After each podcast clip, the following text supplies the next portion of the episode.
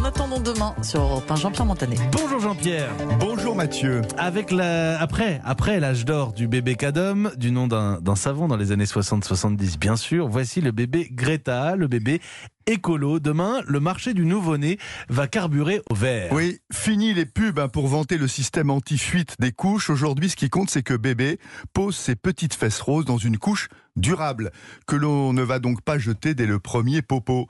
Amac, start-up montée par une maman, propose une couche lavable, garantie sans perturbateurs endocriniens, et ça cartonne, plus trente à quarante pour cent chaque année depuis quatre ans.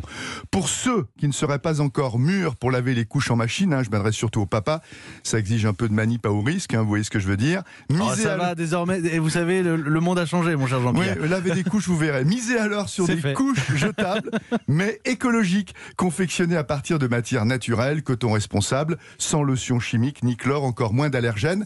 Même le numéro un, Pampers, a lancé sa propre gamme. Jackpot, la consommation a bondi de près de soixante pour cent en deux mille dix-neuf. Vous savez que sur un bébé... Euh...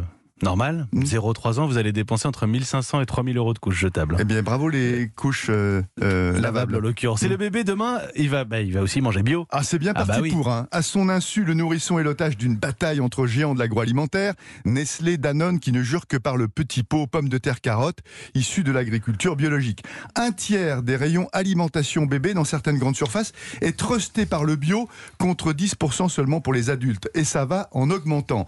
Des enseignes plus modestes et françaises séduisent aussi les parents addicts aux biologiques, aussi bien pour le lait infantile que pour les petits plats préparés, comme Good Goo ou encore Baby Bio, société de Gironde qui se paie le luxe d'offrir aux huit à douze mois un petit pot, écoutez bien, panais, courge, butternut, canard, polenta, intitulé tout droit sorti de la carte d'un bistrot branché. Allez, un petit rototo sur le canard polenta. On, on rêve, non Mathieu? Alors, est-ce que c'est un mouvement de fond, Jean-Pierre, ou du, ou, ou du greenwashing, comme ah, on dit? Bah, les deux, mon capitaine. Hein, les jeunes parents citadins, bobos ou pas, qui achètent de la farine d'épeautre bio en vrac. Forcément, quand bébé débarque dans le foyer, il a droit au même régime. On peut parier sur le cercle vertueux. Un nourrisson biberonné au bio n'aura pas plus tard à se convertir à une nourriture respectueuse de l'environnement. Il sera déjà programmé pour.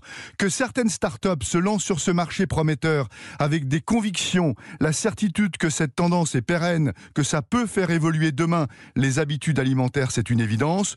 Que d'autres enseignes plus commerciales surfent sur la mode en barbouillant biberon et gigoteuse en verre, c'est aussi une réalité.